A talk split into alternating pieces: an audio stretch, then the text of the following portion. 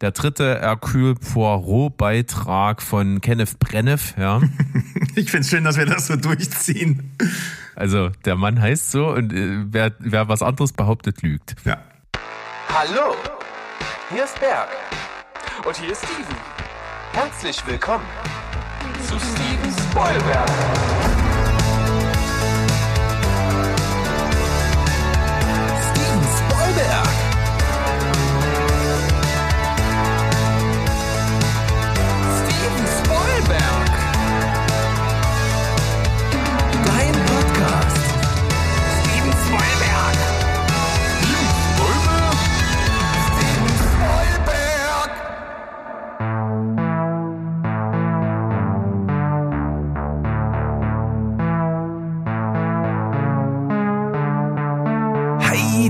Die Ho-Welt da draußen. Wir sind wieder am Start. Steven Spoilberg, euer liebster Film- und Serien-Podcast aus dem wunderschönen Leipzig. Und ich sage mal, wir sind kurz vor dem Weihnachtsfinale unseres Podcastes, wo wir euch dann die Specials um die Ohren kloppen, als gäbe es keinen Morgen. Aber heute nochmal die letzte reguläre. Auch schon so ein bisschen besonders, kommen wir gleich drauf zu sprechen. Zum ersten Mal begrüße ich aber Sandro. Moin, moin. Ja, hallo Berg. Bist du auch schon in der vorweihnachtlichen Stimmung, so wie ich? Yay. Es, es, es geht. Bei uns im Hause Rollberg fängt das relativ zeitig an, weil meine Frau ja auch in der Weihnachtszeit Geburtstag hat und dementsprechend ein, ein großer Liebhaber der Weihnachts, eine große Liebhaberin der Weihnachtszeit ist. Und deswegen bei uns schon eine Weile geschmückt ist und das ist schon alles okay so. Okay. ja, ne, ich bin ja hier der Grinch äh, in der Runde, aber ähm, es fühlt sich auch noch gar nicht so an, weil ähm, im Gegensatz zu euch liegt bei uns auch nichts an Schnee. Also wirklich, es ist nur Pampe. Von daher. Okay, bei uns war schon ordentlich was los Ja, ich hier. das kann man gesehen. auf jeden Ja, Fall sagen. Und, und auch an dem Tag, als ich Mo besucht, besuchen gefahren bin, da hat's äh, ordentlich geschneit. Also da ging's richtig ab. zu nah an der Küste, keine Ahnung. Ähm, weil ich mag ja, also ich mag ja Christmas-Traditionen nicht ganz so sehr, ähm, also zumindest nicht das, was uns gesellschaftlich auferlegt wird, aber äh, an sich so das Zusammenrücken, gemütlichen kleinen Glühwein trinken und einen schönen Film gucken, sich einmummeln und draußen ist Winter, das finde ich ja schon geil. Also die Atmosphäre finde ich nice. Und da habe ich dann auch immer wieder Bock, meine Lieblingsfilmreihen zu gucken. Also eigentlich gucke ich immer nur äh, die Mittelerde-Sachen. Und du hast ja jetzt auch, wie ich gesehen habe, schon wieder mit Harry Potter angefangen. Ja, das ist richtig. Also das äh, steht ja schon irgendwie bei mir in meiner Welt schon ein bisschen dafür, dass diese Weihnachtszeit und diese Vorweihnachtszeit schon was Besonderes ist, weil ich bin ja nicht bekannt als der große Rewatcher, aber jetzt, wie du sagst, die Saga Harry Potter mit seinen acht Filmen, die auch jeder über zwei Stunden gehen, hat wieder begonnen und die werden wir auch dieses Jahr wieder durchgucken. Und äh, da kommen noch ein paar andere Sachen dazu, die jedes Jahr wieder geguckt werden. Also tatsächlich Liebe darf nicht fehlen. Bei mir darf Krampus nicht fehlen. Das ist auf jeden Fall, seit ich den das erste Mal gesehen habe, eine feste Tradition geworden. Dann muss ich auch irgendwie, ich glaube, mal sehen, vielleicht mache ich das mal. Stevens Lieblingsweihnachtsfilm, eine schöne Bescherung, den habe ich ja nur einmal gesehen. Der hat also irgendwie zu diesen Weihnachten für mich nie dazugehört. Äh, den muss ich vielleicht auch noch mal eine Chance geben. Und ansonsten gibt's ja noch so das eine oder andere, was ich mir da gerne reinziehe. Und ich mag das auch so, dieses gemütliche Zuhause hocken, Glühwein oder andere Substanzen zu sich nehmen und äh, vollfressen und dann auf der Couch äh, ein bisschen rumhängen und, und glotzen und sich wohlfühlen. Ja, bei uns ist es, äh, was nicht fehlen darf, neben äh, Herr der Ringe, ist äh, Gremlins auf jeden Fall, Teil 1 und 2. Also vor allem der erste ist absoluter Weihnachtscool-Film. Ähm, was äh, versprochen ist, versprochen ist jetzt auf Disney Plus erschienen. Da habe ich irgendwie auch mal wieder Bock. Also den fand ich als Kind ja schon sehr geil. Ist Ja, der ist cool, ich mag den auch. ist wahrscheinlich richtig schlecht gealtert, aber es ist ja nicht so schlimm. Ähm, ich tatsächlich äh, auch Nightmare Before Christmas ist bei mir ein Weihnachtsfilm. Den magst du ja nicht so, ne? Nee, kann ich gar, oh, weil ich die Musik so furchtbar finde. Six is Halloween. Ja, okay, alles klar, dann lassen wir das lieber auch weg. Ähm, was bei mir tatsächlich kein Weihnachtsfilm ist, ist Stirb langsam. Du, Weiß auch nicht, das ist, ich kann die Tradition zwar irgendwie nachvollziehen als Anti-Weihnachtsfilm, aber ich habe den noch nie zu Weihnachten geguckt. Ja, also das, da gehe ich mit. Wie es halt so ist. Aber äh, speaking of Filme schlecht gealtert, äh, tatsächlich habe ich vor kurzem, jetzt am Wochenende bei meinen Eltern, lief so nebenbei, äh, im Anschluss an irgendeinen anderen Film, der so lief, äh, fing Bridget Jones an. Und ich muss halt sagen, echt, das, das kannst du keinem erzählen. Ich, der ist ganz witzig gemacht, so vom, wie es gedreht ist und wie so die Gags aufgebaut sind. Ziemlich klassisch für die Zeit, für solche Filme. Aber es ist halt ein absolutes No-Go. Wir reden halt von einer, von einer jungen Frau, die 62 Kilo wiegt und der ganze Film davon handelt, dass sie sich zu dick fühlt und, und unbedingt abnehmen will. Also das kann es überhaupt niemanden mehr begreiflich machen, dass das irgendeinen Sinn hat. Welch, welcher Film? Ich habe es nicht verstanden. Bridget Jones. Ach, Bridget, ah ja, Schokolade zum Frühstück, ja, oh Gott. Nee, das ist auch, ähm, das ist so mit allen Ju- Julia Roberts Filmen so, das auf meiner, äh, auf meinem, meinem Hate Mountain, da, da, den ich nie anfasse. Also das geht gar nicht. Also komme ich nicht ran. Aber Berg, pass auf, wir müssen ja, wir haben heute noch was Großes vor, hast du schon angeteased. Ähm, wir wollen ja heute noch, die, deswegen eiern wir vielleicht bei diesem besinnlichen Film gerade so rum, weil wir uns dann noch ähm, der schrecklichsten Seherlebnisse aller, äh, also des Jahres noch stellen müssen, ne? Ja, das stimmt. Du hast ja letzte Woche schon mal kurz angeteasert und hast mir äh, angekündigt, ich soll nicht nach Holland fahren. Und ich habe mich natürlich gefragt, warum denn jetzt nur nicht? Und äh, ich kann schon mal so viel vorwegnehmen. Ich, ich pflichte dir bei. Ich fahre fahr da einfach so in dem Kontext nicht hin. Wir haben Speak No Evil gesehen und nicht nur du und ich, sondern auch Steven und den laden wir uns so am Ende dieser Folge nochmal ein und quatschen einfach mal über diesen Film, denn man kann da einfach nicht drüber reden, äh, ohne dass man spoilert und äh, man muss über diesen Film in irgendeiner Form reden, wenn man ihn gesehen hat. Absolut. Das machen wir dann, äh, da freue ich mich schon drauf. Aber vorher möchte ich mit dir mal über das längst bestehendste ähm, Filmfranchise, ähm, was wir auf der Welt haben, reden. Mit den meisten Kinoeinträgen noch. Das Marvel Cinematic Universe ist ihm schon auf den Fersen, aber äh, noch auf Platz eins, Denn Godzilla ist wieder im Kino. Ähm, Da 1954. können wir uns ja glücklich schätzen, dass wir einen der größten Godzilla-Film-Fans hier in unserem Podcast haben. Ja, ich weiß, ich mache es jetzt auch einfach, ich, ich stelle mir einfach vor, dass ich mit mir selbst rede. Aber vielleicht kann ich dich so ein bisschen catchen mit der ähm, Historie meines Kinobesuchs, weil, wie gesagt, 1954 ging's los, jetzt haben wir 2023, fast 70 Jahre. Also Godzilla Minus One ist der Film zum 70. Geburtstag auch von den Toho Studios, den Japanern sozusagen. Ist kein amerikanischer Film, sondern von ähm, den äh, Japanern selbst inszeniert. Der kommt nur dieses Jahr in die Kinos und nicht wirklich zum 70. Geburtstag. Übrigens wegen einem Deal mit Legendary, die ja das Monsterverse machen. Und nächstes Jahr kommt ja mit Godzilla äh, and Kong kommt ja dann, da dürfen nicht zwei Filme gleichzeitig äh, im Jahr erscheinen. Das ist sozusagen der Deal, deswegen hat man den auf Dezember vorgezogen. Ähm, Godzilla, Minus One, ähm, ist ein klassischer Film, ähnlich wie das 1954er Original. Und der, na, ja, ich habe schon gesagt, es ist ein japanischer Film, der wird bei uns ähnlich gut ausgewertet, dieser Film, wie heißgeliebt, diese heißgeliebten Animes, die, die sich Steven äh, gern mal äh, reinzieht, nämlich gar nicht. Also du musst hier wirklich Torturen und, und sonst was auf dich nehmen, um diesen Film zu sehen. So auch bei uns. Ich habe meine Sofa-Begleitung für ein Rendezvous im Kino überredet. Lass uns 15.30 Uhr in das halbstündig, in, äh, halbstündig entfernte Rheine fahren, denn dort läuft der und ansonsten gar nicht. Und wir so, alles klar, ähm, machen wir. Und dann kam ich dort an, ungefähr, also, ich, also dieses, hab, äh, war schon mal in diesem Kino und habe dort Man geschaut. Ähm, parke so um die Ecke. Ich wusste also, wo ich parken muss. Ähm, das ist so eine kleine Wohngegend und da gab es einen Parkautomaten und da kann man aber sehr gut stehen, findet man sofort einen Parkplatz, ist in fünf Minuten am Kino. Kommen wir dort an, stehe neben dem Parkautomaten, werfe meine 50-Cent-Stücke rein und dieser Park, äh, Parkautomat ist mit Sekundenkleber zugeklebt. Weiß nicht, was für ein degeneriertes Missstück das gemacht hat. Aber, ähm, die, die sind nicht durchge durchgerutscht. Ich habe dann mehrere reingeschoben, dann kamen die unten raus und meine ganzen Finger waren mit Sekundenkleber zugekleistert und ich habe natürlich kein Parkticket bekommen. Welch, wie kann man denn so ein Mensch sein? Also, wie, also ich hasse die Menschen. Gut, ähm, ich habe keinen Strafzettel Und bekommen. das zur Weihnachtszeit, hä? Das Ja, es, ich habe keinen Strafzettel bekommen, weil wir dann nämlich auch nicht lange geblieben sind, weil ich dann zehn Minuten bevor der Film angefangen war in der Schlange stand. Und jetzt stell dir das mal vor. Du willst ja, äh, ich wollte einfach nur rein, Kinoticket, ab in den Film, vor allem weil ich weiß, dass diese Special Screenings, die haben keine Werbung. Du musst also pünktlich drin sitzen. Das Ding geht los.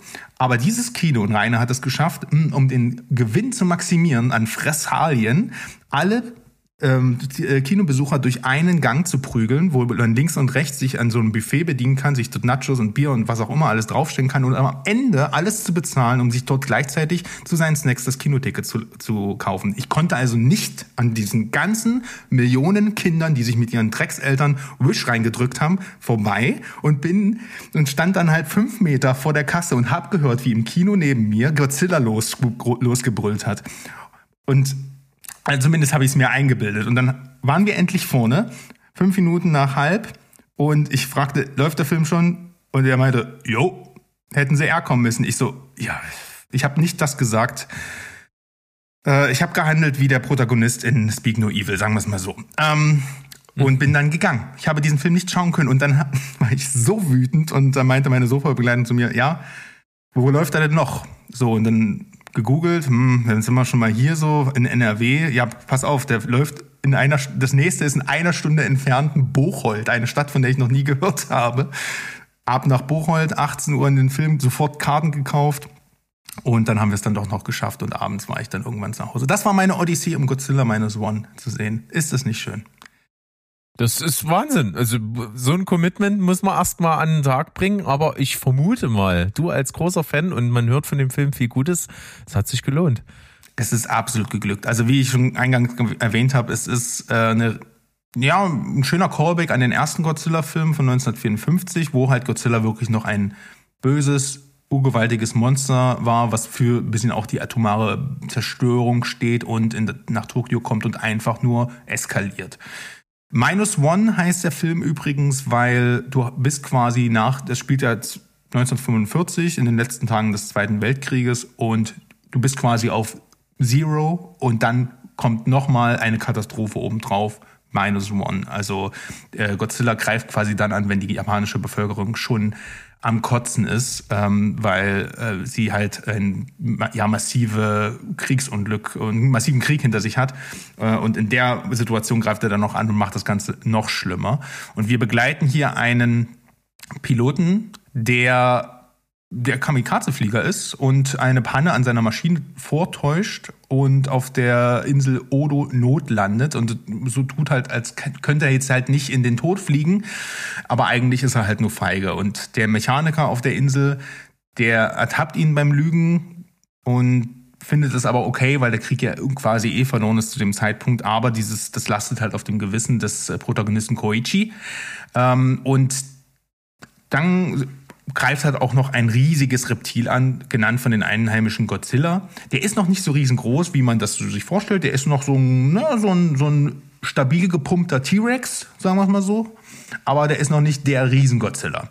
Und ähm, ja, Koichi überlebt auch wegen seiner erneuten Feigheit den Angriff und kehrt dann nach Tokio zurück. Allerdings die meisten der äh, dort stationierten Soldaten müssen wegen seiner Feigheit sterben. Und das geht halt auch so weiter, denn der Protagonist ist hier mal in einen Godzilla-Film sehr gut gezeichnet.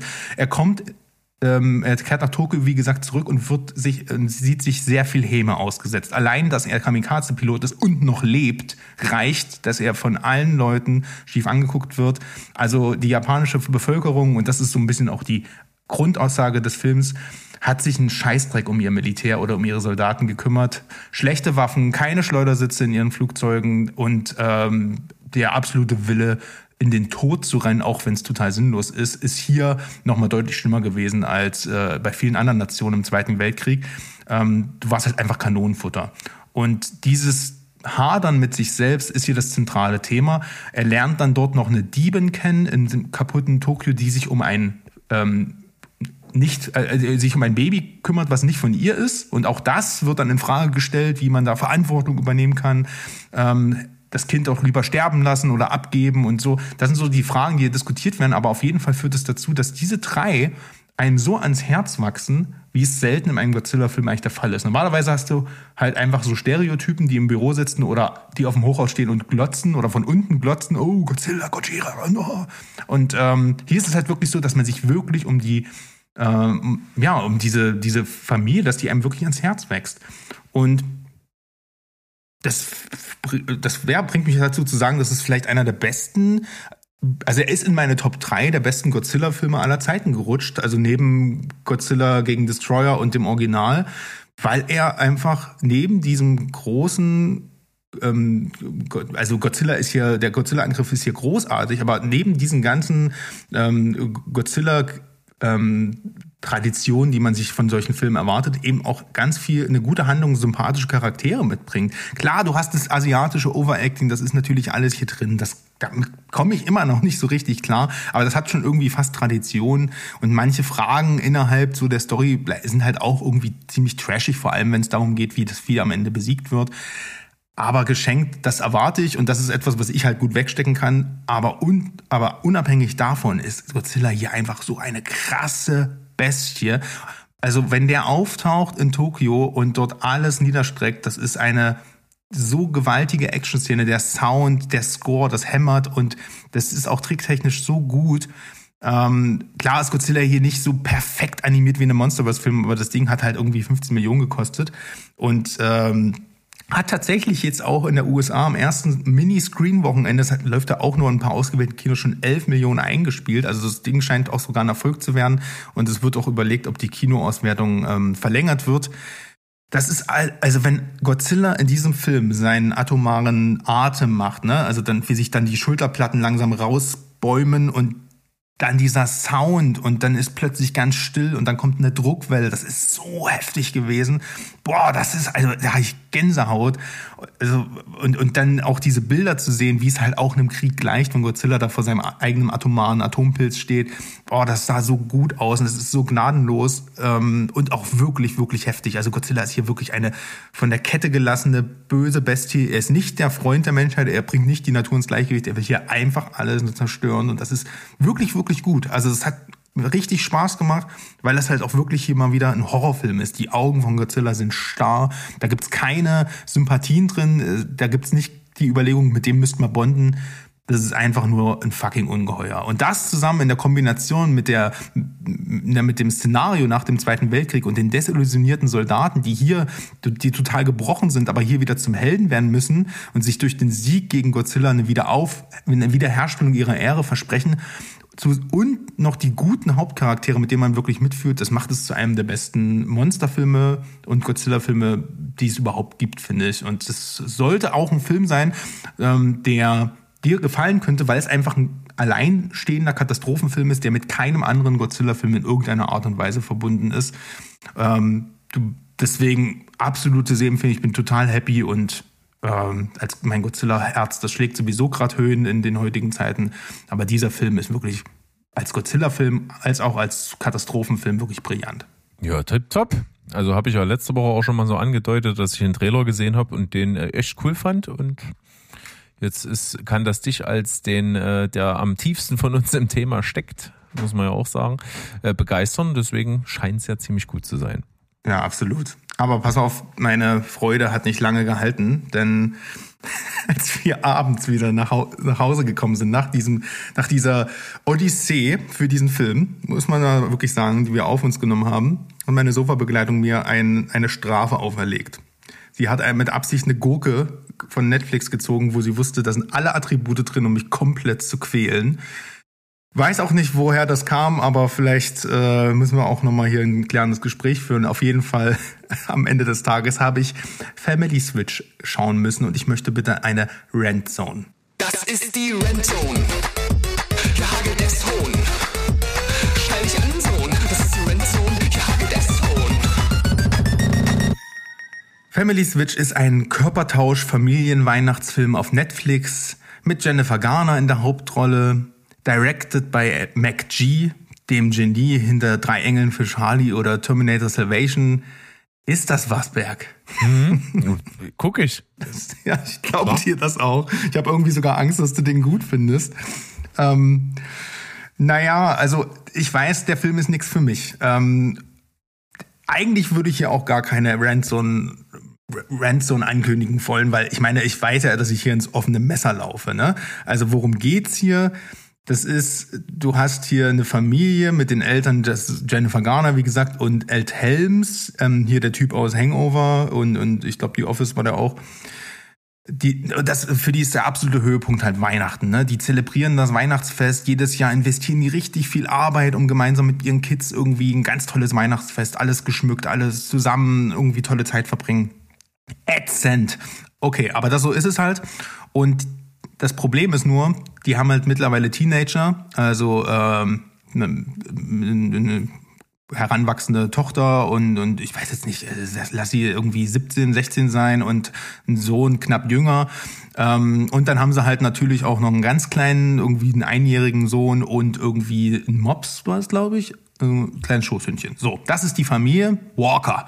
Und wie gesagt, die Teenager äh, haben überhaupt gar keinen Bock auf Weihnachten, ähm, aber die können sich am Ende darauf committen, dass sie zumindest einen Ausflug ins Planetarium machen, denn es ist so eine ganz seltsame Konstellation von Planeten. Irgendwie fünf Planeten stehen in einer Reihe. Das einzige Mal seit 120 Jahren schießt der Teufel was ab. Und dann gehen die halt dahin. Da ist so ein riesen ähm, Teleskop und sowas. Also, wollen, sich, wollen die sich halt reinziehen und da schöne Weihnachtsstimmung aufkommen lassen. Wie auch immer das beides zusammenpasst. Treffen dann natürlich irgendwie noch so eine Wahrsagerin, weil es noch nicht schräg genug ist, die den irgendwelches schrilles Zeug an den Kopf quatscht. Und dann kommt es, wie es kommen muss. Es ist ja ein Körpertauschfilm die Planeten stehen in einer Konstellation, irgendwas passiert, Teleskop, zack, irgendein Blitz schlägt ein oder sowas, ist mir vollkommen egal. Auf jeden Fall wachen die nächsten Tag auf und die sind halt alle untereinander geswitcht. Also Tochter ist Mutter, Sohn ist Vater und ja, die haben es durchgezogen, der Mops ist der Kleine. Ähm, so, im Prinzip was soll ich dazu sagen? Wenn man jetzt auf Netflix durchscrollt, wird man ja mit Weihnachtsfilmen zugeschissen. Also das, da kann jetzt der Film per se nichts dafür. Ne? Du hast ja irgendwie Best Christmas Ever, die Familie Klaus und was auch immer ich da gerade irgendwie reingespült bekomme. Es ist furchtbar.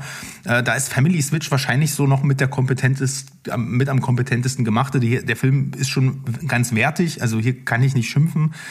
Ähm, und du hast halt hier diese Familie, die sich halt wieder näher kommen muss und durch die Körpertauschsachen, ne, weißt es ja, weißt es ja selber, ne? Hier äh, Bedtime, ähm, ähm, ähm, wie heißt der? Super cool, fällt mir da ein. Shazam ist ja auch so ein Körpertausch-Ding. Oder wie hieß denn der Film? Körpertausch mit Blutrausch oder sowas? Das hat sich irgendwie eigentlich. Ja, das stimmt. Das äh, mit, mit, du hast mit mal von irgendeinem ja, irgendwie, man weiß, was passiert, ne? Diese, also es führt dann, es gibt dann, ja, die Tochter muss dann halt für ihre Mutter, also die Tochter ist im Körper ihrer Mutter, muss dann halt auf Arbeit gehen, die ist in so einer großen Agentur oder ähm, äh, was eine Architektur, muss dann so einen Architekturpitch machen und frisst dann ganz viel Eis vorher.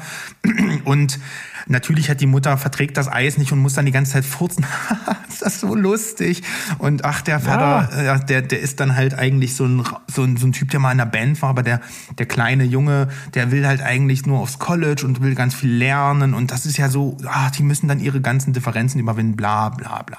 Also grundsätzlich haben solche Wechselspielchen ja auch Potenzial, ne, wenn die Figuren irgendwie cool sind, ähm, dass das irgendwie ganz lustig ist. Problem ist nur, hier gibt's halt gar keine Charaktere, hier gibt's halt nur Abziehbilder, Stereotypen.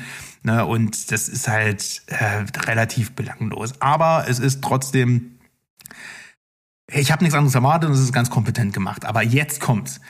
Erstens, also es gibt zwei Dinge, die mich wirklich in dem Film zur Randzone bewegt haben. Erstens, es ist immer goldene Stunde in diesem Film, also wenn es nicht gerade Nacht ist. Egal welche Tageszeit, es, die Scheinwerfer ballern dir gelbes Flutlicht durch die Fenster und die Figuren, die sind alle getränkt in so Gold und alle, alle haben so zehn Meter Schatten, als wenn das ganz, ganz, e also sowas gibt's bei Herr der Ringe auch, wenn, die, wenn du in Bruchtal bist bei den Elben, aber was hat das denn mit diesem Film zu tun? Das sieht alles so scheiße beleuchtet aus.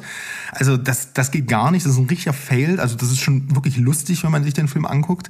Aber was richtig gemein ist, wenn ich so einen Film schon ertrage und mich auf die schlimmste Klischee-Scheiße und Gags geistig einlasse, wenn ich schon am Boden liege, mein Schicksal akzeptiere und gar nichts mehr erwarte, dann kommt noch plötzlich Matthias Schweighöfer als deutscher Hundetrainer Rolf um die Ecke und dreht die Klinge in meinem Wanst um.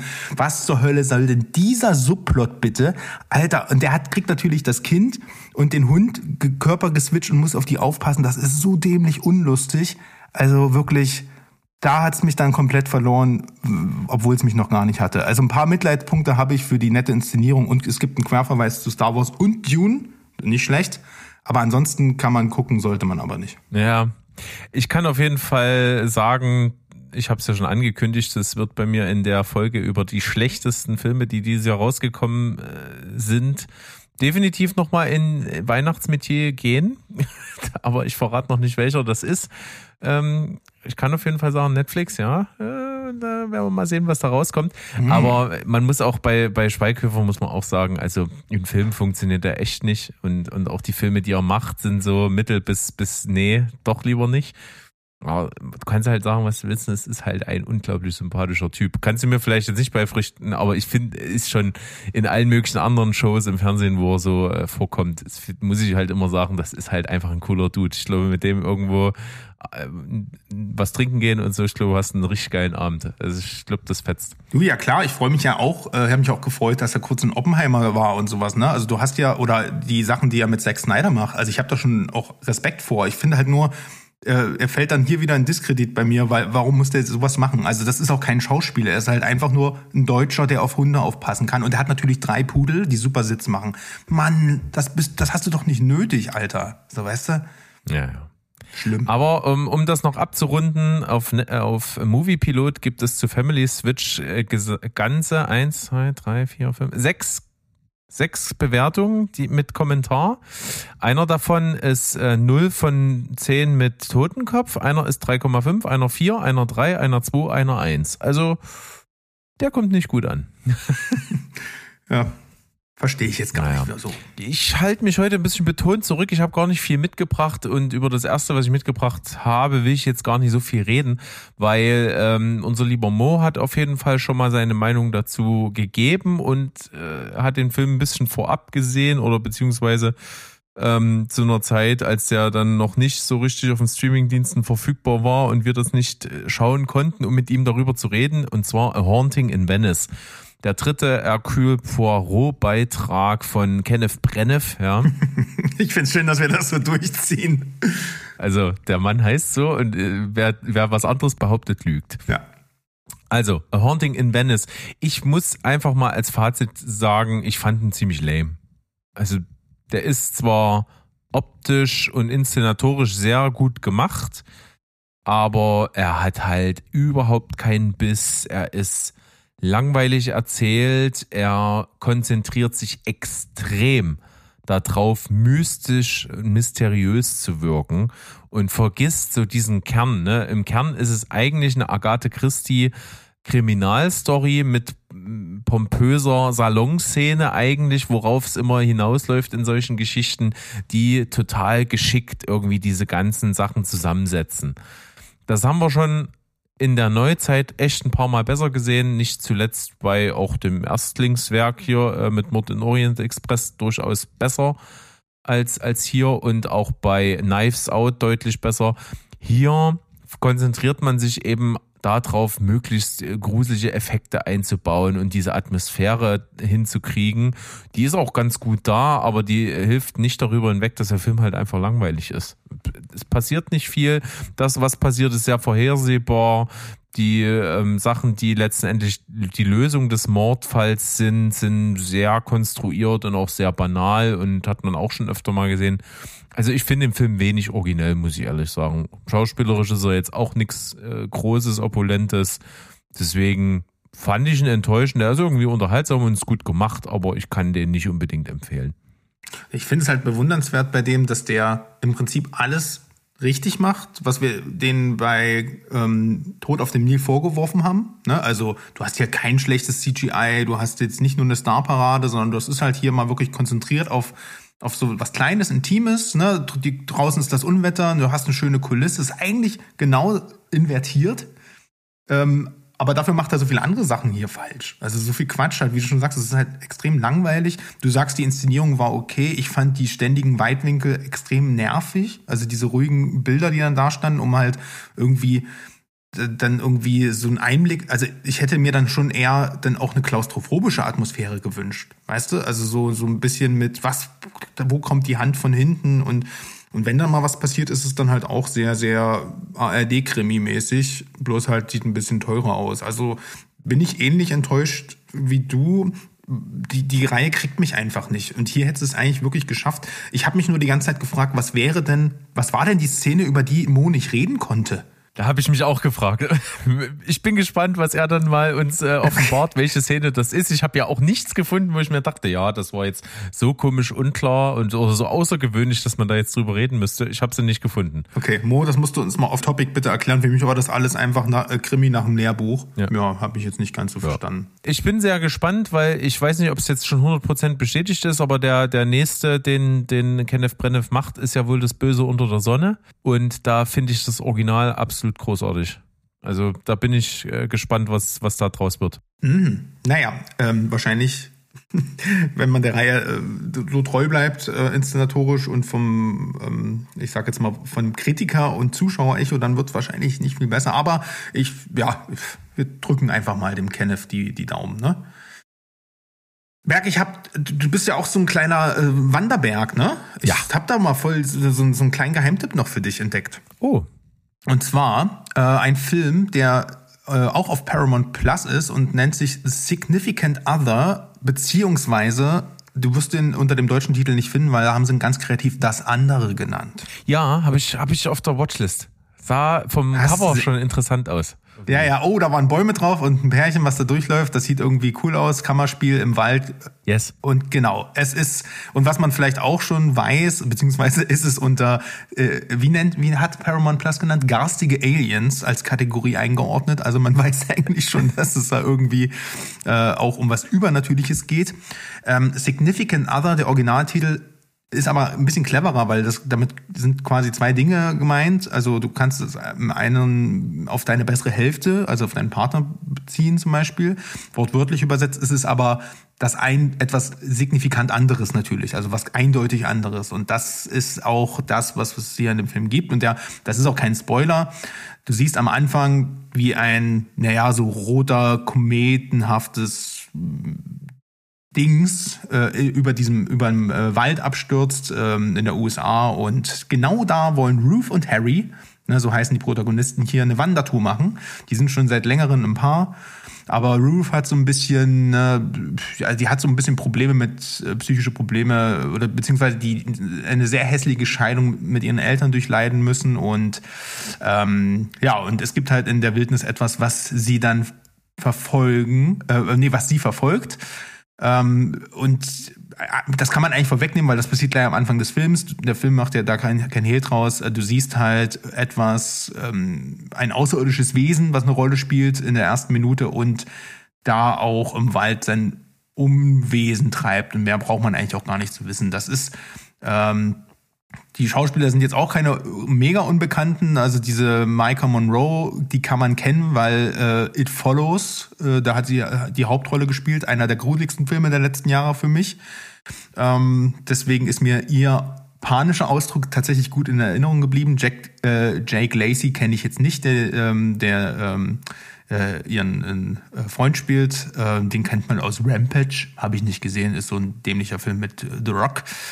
Ja, und die, äh, es kommt dann zu so einem Szenario, was so ein bisschen an The Thing ähm, äh, erinnert. Also man weiß nicht so richtig, äh, es gibt so eine Art parasitäres Verhalten dieser außerirdischen Spezies, hat aber auch so ein bisschen Observationsvibes wie beim Predator. Ne? Du siehst halt, dass die ganze Zeit, dass die die ganze Zeit beobachtet werden.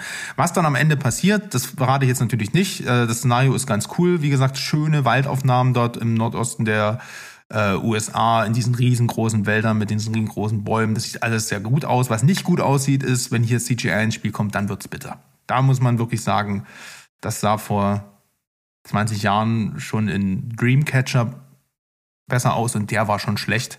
Also ähm, da gibt es ganz viel Abzüge in der B-Note und hinten raus wird er unfreiwillig komisch oder freiwillig komisch. Das ist ein bisschen schwer. Das musst du mir mal dann sagen, wenn du den Film gesehen hast, weil bei mir war es so ein bisschen, mich hat es dann verloren, obwohl ich dann die ganze Zeit mir auch dachte, ist auch mal originell, einen Film in so eine Richtung gehen zu lassen. Es gibt auf jeden Fall hier einen Twist, den ich so habe nicht kommen sehen, dafür meinen Respekt. Ich finde ihn aber halt handwerklich nicht so gut gemacht und hinten raus äh, finde ich ihn fast schon zu überdreht. Äh, aber das kann ja das Element sein, wo du sagst dann, boah, das ist was ganz Frisches. Ich glaube, das ist hier wirklich so ein Geschmacksding. Kannst auf jeden Fall, also ich freue mich, wenn du mal reinschaust und mir sagst, wie du den fandest. Ja, das werde ich tun. Also es klingt interessant. Ich bin noch ein bisschen mehr angefixt als vorher. Sehr schön. Jetzt weiß ich gar nicht so richtig, wie ich meinen nächsten äh, Beitrag so ankündigen soll, weil es war eine absolute Überraschung und irgendwann mal dieses Jahr habe ich irgendwas wahrscheinlich schon mal von dem Film gehört, weil als ich das Thumbnail gesehen habe, hat irgendwas bei mir geklingelt und ich ich habe irgendwas im Kopf verknüpft mit ja, wurde irgendwie schon mal irgendwo herausgestellt als Geheimtipp oder irgendwie keine Ahnung, wo diese Verknüpfung herkommt, kann ich nicht mehr nachvollziehen. Es geht um den Film The Ordinaries. Äh, Ein deutscher Film, sagt mir erstmal nichts, ne? deutscher Film aus diesem Jahr. Ähm, wurde letztes Jahr produziert, kam am 30. März diesen Jahres in die Kinos und ist das Regiedebüt von Sophie Linnenbaum.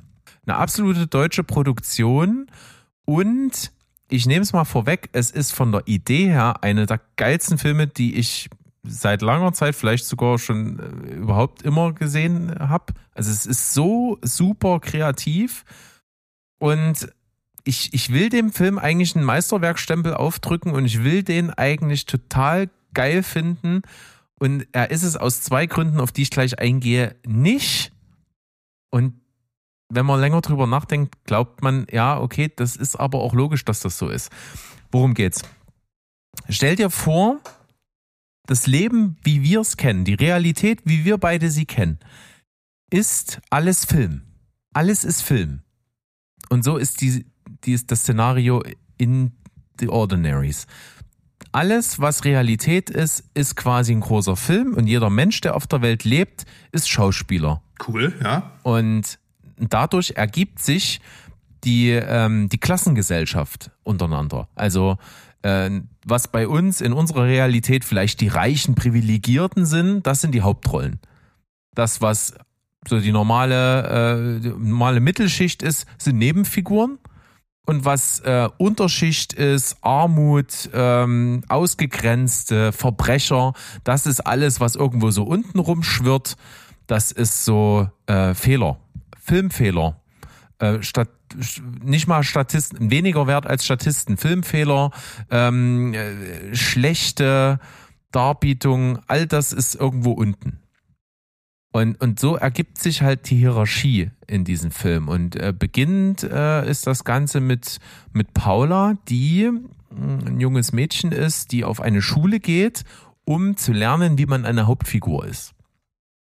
Und äh, sie hält sich so ein bisschen immer an den Szenen ihrer Eltern fest, denn ihre Mutter war auch immer eine Nebenfigur gewesen und ihr Vater war eine Hauptfigur. Und äh, was eigentlich sonst nie passiert, der Vater verliebt sich in eine Nebenfigur und äh, dadurch ist sie quasi irgendwie, hat sie was in sich, um eine Hauptfigur zu werden. Und deswegen besucht sie diese Schule. Und das ist alles so ultra kreativ und auch konsequent umgesetzt. Also hier wird ein wahnsinnig krasses Filmuniversum gebaut und geschrieben, was in sich total konsequent und logisch ist. Und das ist total faszinierend. Und das wird von Anfang bis Ende mit sehr kreativen, tollen Ideen, die immer wieder neu sind, äh, angefüttert und es entsteht halt so eine total glaubhafte, greifbare Welt. Und das ist total toll. Und im Grunde genommen handelt es ja davon, dass ihr Vater ist irgendwie tot. Es gab mal von, von, von Statisten sozusagen eine Revolution, die wollten mehr Bedeutung haben und da gab es ein großes Massaker und da sind ganz viele Leute gestorben, unter anderem ihr Vater auch. Und sie ist halt quasi nur bei ihrer Mutter und versucht so ein bisschen ihre Vergangenheit aufzuarbeiten, um in sich so diese Stimme zu finden, die sie dann dazu befähigt, eine tolle Hauptfigur zu sein. Und das ist wahnsinnig toll gemacht, weil auch die Nebenfiguren in diesem Film, eine Nebenfigur ist ja dadurch ausgezeichnet, dass ihre, ihre charakterliche oder ihre emotionale Bandbreite und auch dass der Text total limitiert ist.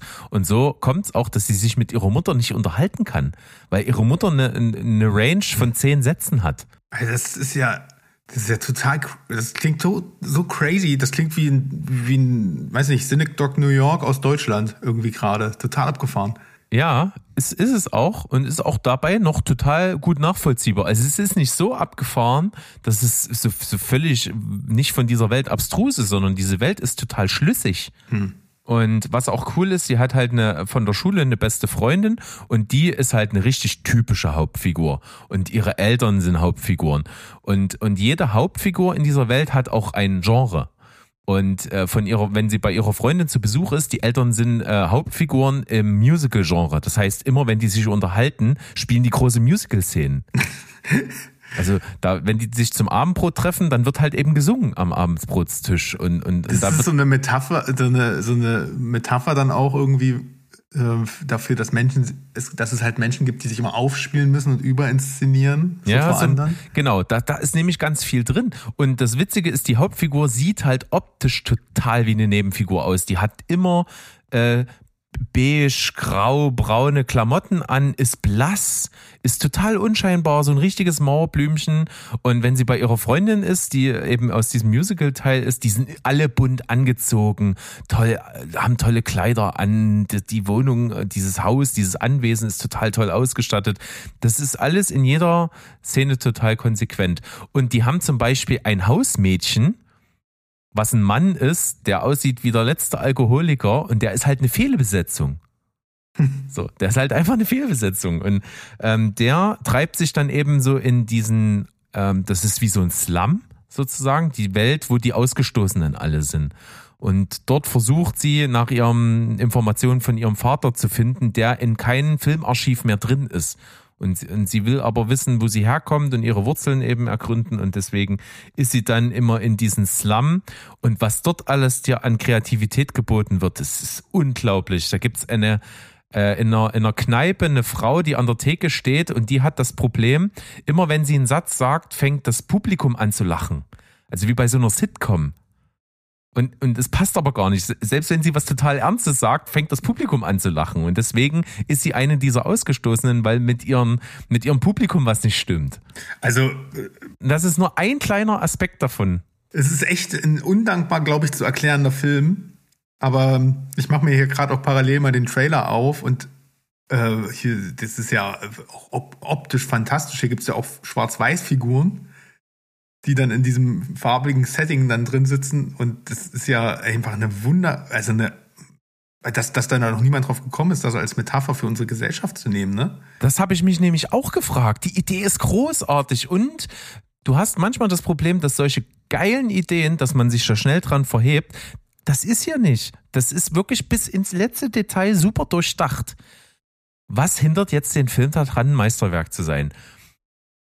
Zum einen geht's ja natürlich genau darum, dass auch eine Nebenfigur gerne natürlich eine Hauptfigur sein möchte. Also wenn wir es mal übersetzen, jemand, der aus der Mittelmäßigkeit ist, träumt natürlich davon, äh, reich und luxuriös zu leben. Und und der führt eben diese Message, jeder kann, wenn er es nur stark genug will, alles schaffen, so ein bisschen ad absurdum, weil das hier auch so ist. Die ist Nebenfigur und die wird auch nie viel mehr als eine Nebenfigur sein. Gleichzeitig möchte man trotzdem auch die Message rüberbringen, auch in einer Nebenfigur steckt eine Hauptfigur. Und dass diese beiden Welten in diesem Film so kollidieren, führt dazu, dass ihr Leben halt einfach gezeigt wird und es ist halt relativ langweilig. Und sie ist eben zu Recht von Haus aus keine Hauptfigur, weil das halt alles sehr trivial ist, äh, was, was um sie herum passiert und was sie denkt und da- sind, wie gesagt, Haufen geile kreative Szenen, die das äh, unterstützen. Und das ist so ein bisschen dieser eine Punkt, der das Ganze dann so, so, so peplos macht. Also dir, du guckst den Film, denkst dir die ganze Zeit, ah, es fehlt so das gewisse Etwas, es fehlt dieses Wow, es fehlt so dieses, was mich so an diesen Film fesselt, es fehlen die ikonischen Szenen, die sind ja aber mit Absicht nicht drin, weil wir reden hier über einen Film von einer Nebenfigur. Und deswegen wird hier ähm, die, die Form, die gewählt wird, um die Kunst darzulegen, so ein bisschen zur Krux an dem Ganzen. Hm, verstehe. Das ist Punkt eins und Punkt, und Punkt zwei es ist ein deutscher Film. Das darfst du halt an der Stelle nie vergessen. Es ist ein deutscher Film und ich glaube, hätte den gleichen Film mit den gleichen Plot und den gleichen Ideen ein amerikanischer Regisseur mit einer amerikanischen Produktion gemacht, wäre es unterhaltsamer. Ach Mann, das klang bis hierhin so gut. Das ist so ein bisschen Mutmaßung. Kann ich mich vielleicht auch irren? Trotzdem für dich, für Steven, für Mo und für alle, die uns hier zuhören. Ihr habt alle ihr hört uns zu, weil ihr alle eine Affinität für Film habt. Und deswegen ist dieser Film für euch alle Pflichtprogramm. Das kann ich auf jeden Fall sagen. Keine Zweifel, sondern einfach gucken und sich in diese Welt fallen lassen. Die ist toll inszeniert, die ist toll ausgedacht und es gibt so unendlich viele. Ich habe, ich hab, glaube ich, zwei Prozent aller geilen Ideen gerade hier in meiner Review gehabt. Da sind noch unendlich viel mehr in dem Film, die so toll sind. The Ordinaries. Großartig. Ähm, also Wahnsinn. Also ich hätte jetzt, ich habe von dem Film noch nie gehört. Mir geht's genauso wie dir. Ich habe mir das, ähm, das Filmplakat angeguckt. Ich habe mir so gedacht, das kennst du doch irgendwo her. Also offensichtlich, vielleicht ist es schon mal im Zuge irgendeiner Festivalbesprechung oder so gekommen. Ähm, ich nehme die Hausaufgabe gern an. Sagst du mir, wo du den gesehen hast und wo man den schauen kann? Äh, ich ich habe den für 99 Cent auf Prime geschossen. Ich weiß nicht, ob er dort jetzt noch ist. Hm, alles klar, dann da sind ja schon mal zwei aus unserer Crew raus. Äh, mal gucken, mal gucken. Das, äh, der kommt auf jeden Fall auf die Watchlist. Also auch jetzt im Zusammenspiel mit dem Trailer und dass ich mir dann doch gern mal ähm, ne, mich meinem Erzfeind deutscher Film dann doch mal stellen möchte, um mir zu beweisen, da gibt's noch was da draußen, werde ich das tun, Berg. Mache ich. Also man kann ihn auf Prime entweder für 4,99 Euro leihen oder äh, sieben Tage Cinema Arthouse äh, kostenlos abonnieren und ihn sich da angucken. Hm, 4,99 ist ja zu teuer, ne? Das weißt du ja, habe ich ja schon mal erklärt. Das stimmt, aber Cinema Arthouse kostet nichts, außer du hast den schon mal ausgeliehen gehabt, dann hast du ich glaube, den habe ich. Oh, nee, oder ich habe Arthouse Plus, ich weiß es nicht. Ich schau mal nach. Ich, äh, ich, mal sehen. ich werde, ich werde äh, meiner Pflicht nachkommen. Berg, bevor wir jetzt hier bei Speak No Evil komplett ins, äh, ja, in das, in die Schattenseiten der Menschheit abdriften, lass mich noch ganz kurz ein, äh, jetzt zuckst du schon zusammen, weil ich ganz kurz gesagt habe. Ich mache es wirklich kurz, weil es ist ein, ähm, es ist ein Sportlerdrama oder eine Bi Sportler-Biopic, was ich hier noch mitgebracht habe. Äh, was ich eigentlich nur deswegen geguckt habe, weil man gesagt hat, du, also die, die Hauptdarstellerin, die ist ja, ähm, die ist ja großartig, die brauchen Oscar und äh, das wollte ich, also an, in der Stelle Annette Benning, ähm, die ähm, eine gewisse Diana Nyad spielt. Ähm, das wollte ich einfach wissen, ob das wahr ist, weil von der habe ich lange nichts mehr gesehen. Außerdem äh, ist Jodie Foster noch im Cast und Rice Iphans. Ich finde die beide, finde die eigentlich alle cool und habe die alle lange nicht gesehen, also why not? Und der Film heißt Nyad NYAD, ist ein komisch auszusprechendes Wort, ähm, aber ist halt ihr Nachname. Und den gibt's auf ähm, Netflix seit einer Weile und der ist da klammheimlich hin. Und ähm, ich kann jetzt nicht sagen, ob da was dran ist, ob das wirklich ein, so ein Oscar-Ding wird. Vom Stoff her würde ich sagen, passt es da vollkommen hin. Du hast eine ähm, rehabilitierte alte Schauspiel, äh, also ältere Schauspielerin, die es jetzt nochmal wissen will, weil Annette Benning geht hier als Schwimmerin wirklich voll an ihre Grenzen. Das ist schon der typische Oscar-Stoff. Also das, ja, werden wir dann sehen. Ähm, aber ich bin jetzt mal mega faul und äh, werde nichts weiter was zur Plot des, zum Plot des Films sagen, sondern einfach kurz von Diana Nyad, die, ähm, die es ja wirklich gibt, wie gesagt, einfach kurz was von Wikipedia vorlesen. Denn sie schwamm als erster Mensch ohne Haikäfig von Havanna, ähm, also von, von Kuba nach Florida quasi und ähm, hat das quasi in ihren Zwanzigern schon mal probiert und hat dann aber später, also musste dann abbrechen aus diversen Gründen und hat dann später das mehrmals noch wieder probiert in ihren 60ern und mit 64 hat sie es dann endlich geschafft im äh, 2013 177 Kilometer und 53 Stunden im Wasser. Ja, hat sie durchgezogen als erster und wahrscheinlich letzter Mensch, der diese Strecke halt schwimmt. Und ähm, das finde ich schon erstmal, da kann man schon mal draußen Film machen aus diesem, aus diesem Grundkonzept. Und der Film zeigt halt im Prinzip, wie es dazu kam, dass sie sich dieser Tortur ähm, nochmal aussetzen möchte. Also es ist halt, wie gesagt, ein typisches Sportbiopic und ähm, zeigt uns sie halt Anfang 60, wie sie sich das halt nochmal vornimmt. Die Erzählweise ist das ganz klassische Prinzip. Ne? Wer die Geschichte kennt, und die habe ich ja jetzt gerade verlesen, der kriegt hier sowieso keine Überraschung und am Ende, dass, es, dass sie es am Ende schafft, ist irgendwie ja auch klar. Ähm, also man, man erkennt sehr schnell, welche ähm, Bahnen der Film schwimmt.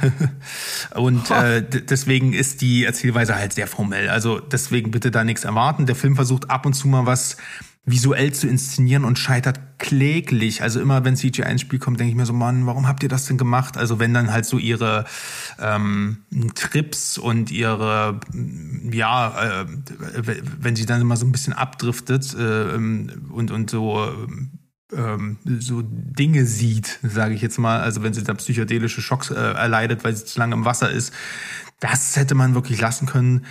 Die Person Diana Nyad ist, wird mir jetzt auch nicht, also abgesehen von ihrer Leistung, ist sie jetzt, finde ich, nicht sehr vielschichtig und auch fast ein bisschen unsympathisch. Äh, das ist so ein bisschen ein Problem.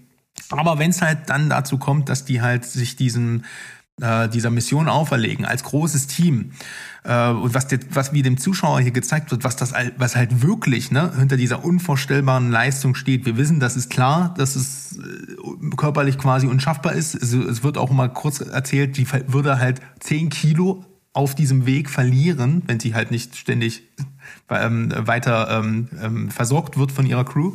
Es geht um Halluzination, es geht um Haiangriffe, Orientierungslosigkeit. Das, wie gesagt, versucht der Film ja auch so ein bisschen zu verdeutlichen. Du hast plötzlich äh, wechselnde Wetterbedingungen, äh, sie leidet an Erfrierung, der Wellengang und so weiter und so fort. Ähm, im dritten Versuch muss es wegen Quallenstichen abbrechen und ich hasse ja, also es gibt ja diese ganze Meeresscheiße, diese Quallen, boah, also und genau dieser Film bestätigt das mal wieder. Das ist, das wäre mein größter Albtraum. Da, also dein lieber Haie, wirklich. Aber in so Nesselquallen, in so tödliche Quallen reinschwimmen, absolutes Horrorszenario. Und das passiert halt hier. Und das finde ich halt so interessant. Stichwort Haie, da ist es auch so, dass da so ein, die ganze Zeit so zwei in so einem Kanus nebenher sie patrouillieren müssen, die halt die Haie fernhalten und so mit Elektroden die ganze Zeit im Wasser versuchen, so Signale zu senden, weil darf natürlich auch kein Hai verletzt werden.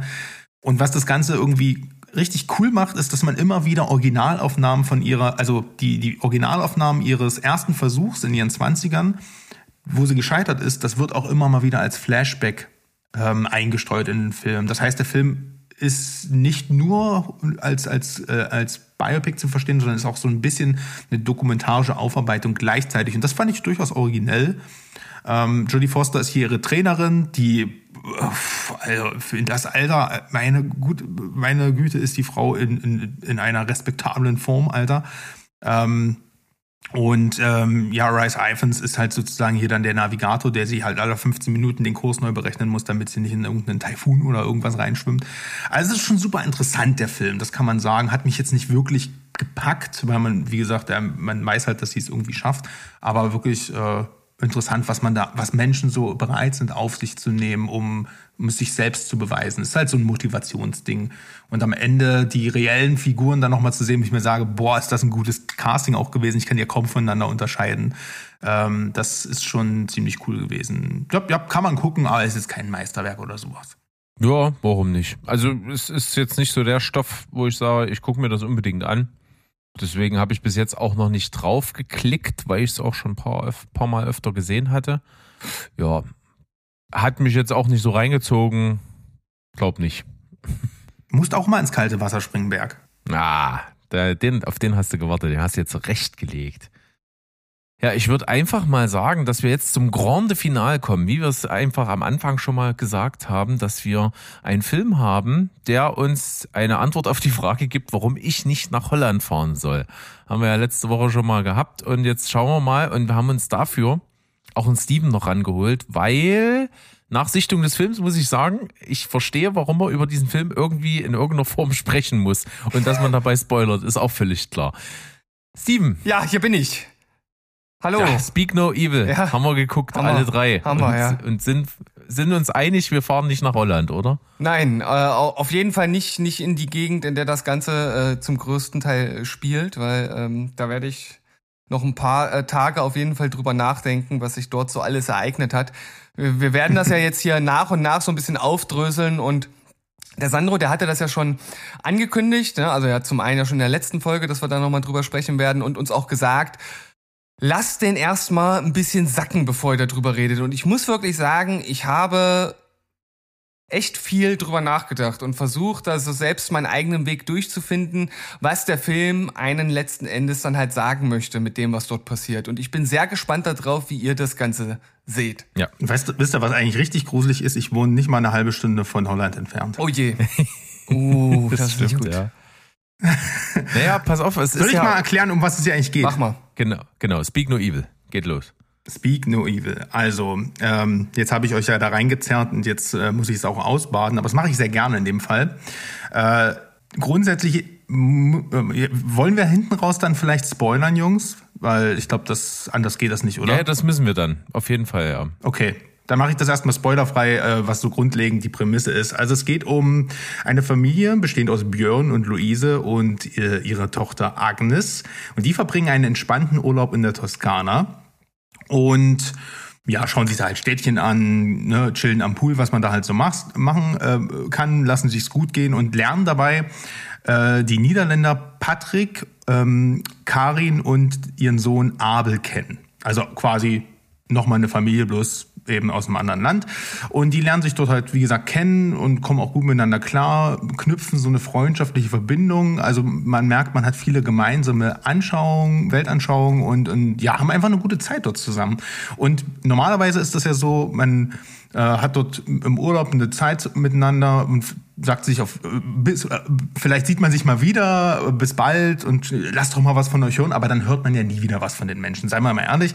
Hier ist es aber so, dass ähm, äh, Björn und Luise nach einer Weile einen Brief nach, äh, nach Hause bekommen nach Dänemark und dort werden die halt eben eingeladen. Da steht halt drin, dass sie, äh, dass, dass Patrick und Karin sie einladen, einfach zu sich nach Holland zu kommen. Ne? Die haben ja sich schon im Gespräch gesagt, dass sie da sehr abgeschieden und schön im, alleine im Wald wohnen. Und Luise ist ja auch so ein Fan raus aus der Stadt und mehr in die Natur und so. Und irgendwann bekommen die, ja, diskutieren die darüber, ob sie es wirklich machen sollten. Erst wirkt es natürlich ein bisschen erst, äh, so suspekt, aber irgendwie gibt es nicht wirklich viele Argumente dagegen. Und dann, ja, tun die das einfach, fahren dahin und besuchen die in ja, ihrer abgeschiedenen Hütte in Holland und äh, stellen dann, also erst ist die Freude groß und nach einigen gemeinsamen Aktivitäten stellt sich halt heraus, dass die beiden Familien doch äußerst unterschiedlich sind. Also zumindest unterschiedlicher, als es äh, ne, von, von vornherein wirkte. Ähm, und dann stapeln sich so nach und nach so ein paar banale Konflikte, die allerdings immer weiter eskalieren. Und wir als Zuschauer sind eben Zeuge des Ganzen und fühlen uns dabei halt sehr unangenehm, beobachtend und ähm, fremdschämend ähm, und wir müssen diesem Szenario so ein bisschen folgen. Und das Ganze führt, um es abzukürzen, irgendwann so weit, dass Björn und Luise nur noch weg wollen. Ähm, aber so ein bisschen mit ihren gesellschaftlichen Normen hadern, wie sie das den Gastgebern halt gegenüber äußern und wollen deswegen nicht einfach abhauen. Und das Ganze spitzt sich dann, sagen wir es mal, sehr, sehr negativ zu. Ja, das stimmt. Und was mir auf jeden Fall dabei aufgefallen ist, ist die Tatsache, dass wenn man anderen von diesem Film erzählt, so äh, geschehen, als ich meiner Frau von dem Film erzählt hatte, merkt man, dass das wirklich total banal ist. Ne? Diese ganzen Kleinigkeiten, warum die sich so super unwohl fühlen mit der Zeit, sind eigentlich für sich gesehen nur absolute Kleinigkeiten, die sich dann aber in Summe so super unangenehm anfühlen und man das eigentlich nur nachvollziehen kann, wenn man den Film gesehen hat. Weil diese Atmosphäre kann man zu jedem Zeitpunkt nachvollziehen. Es, es fallen so einzelne Sätze, wo du dann so auf einmal die Figuren beobachtest, wie die sich Blicke zuwerfen und dann so, du siehst richtig, wie sie es dann im Kopf wieder so kurz wegschütteln, so, ja, war ja jetzt nur das. Und dann kommt der nächste Satz und der nächste und dann wird das so eine, so ein Zwang im Kopf bei denen. Und das finde ich äh, total interessant. Ja, es ist ja nicht nur, dass es sich anhäuft und dass es nur kleine Dinge sind. Ich finde halt schon, dass halt jede neue Situation ein bisschen unangenehmer ist als die davor. Und das steigert sich, finde ich, halt durchweg immer weiter, so dass man unweigerlich irgendwann an einen Punkt kommt, wo man eigentlich vor allem Björn nur noch schütteln möchte und sagt, jetzt nimm deine Familie, setz sie ins Auto und hau ab. Und das Allerschlimmste für den Zuschauer ist ja, dass es dann auch irgendwann Situationen gibt, wo im Grunde genommen er ja schon weg war und trotzdem wieder zurückgeht. Mm, oh ja, das ist, also das ist so diese Ohnmacht als Zuschauer, ne, als Beobachter in, dem, in so einem Fall dann nicht eingreifen zu können. Ich verstehe genau, was du meinst. Ähm, Man muss allerdings erst, erst sagen, diese, diese Zustand, die du da beschreibst, also dieser Eskalier, dieser Eskalationspunkt, der kommt ja erst relativ spät. Ich finde, so die ersten zwei Drittel sind eher eine Gesellschaftssatire, die man eigentlich auch so mal locker weggucken kann. Also nicht locker im Sinne, dass es Spaß macht, aber ist jetzt nicht wirklich schlimm. Ne? Also es ist jetzt äh, Mo-kompatibel, um das mal so zu sagen, denn es hat einen Grund, warum wir heute nur zu dritt reden. Ihm wurde nämlich abgeraten davon. Ähm, also eine Gesellschaft, Gesellschaftssatire, die mit naja, so subtilen Unbehagen eher und wie gesagt, Fremdschämen, so diese scheinheilige Oberfläche von jungen, modernen Paaren irgendwie so entlarvt. Also darum, darum geht's ja am Anfang eher. Und ich finde das halt so, ähm, ja, auch schon so entlarvend, ne? Die, die aufgeworfenen Fragen, die haben wir uns ja alle in gewissen Lebenssituationen schon mal irgendwie gestellt, auf der einen oder anderen Weise. Ne? Was macht man, wenn man als Gastgeber ausschließlich Fleisch anbietet, obwohl man gesagt hat, dass man Vegetarier ist zum Beispiel und, und oder Veganer und was auch immer. Sie ist in dem Fall Vegetarier und dann wird das dieser Glaubenssatz auch noch in Frage gestellt mehrfach. Und wenn der Gastgeber oder wenn der Gastgeber ganz selbstverständlich zum zum Zähneputzen ins Badezimmer kommt, obwohl man gerade unter der Dusche steht, das sind halt so Sachen, über die redet man nicht, man setzt die voraus. Ist es normal, dass das dass das Gastkind nur eine Schlafmatratze auf dem Fußboden bekommt oder oder wer bezahlt das Essen, wenn man zusammen ins Restaurant geht und so weiter.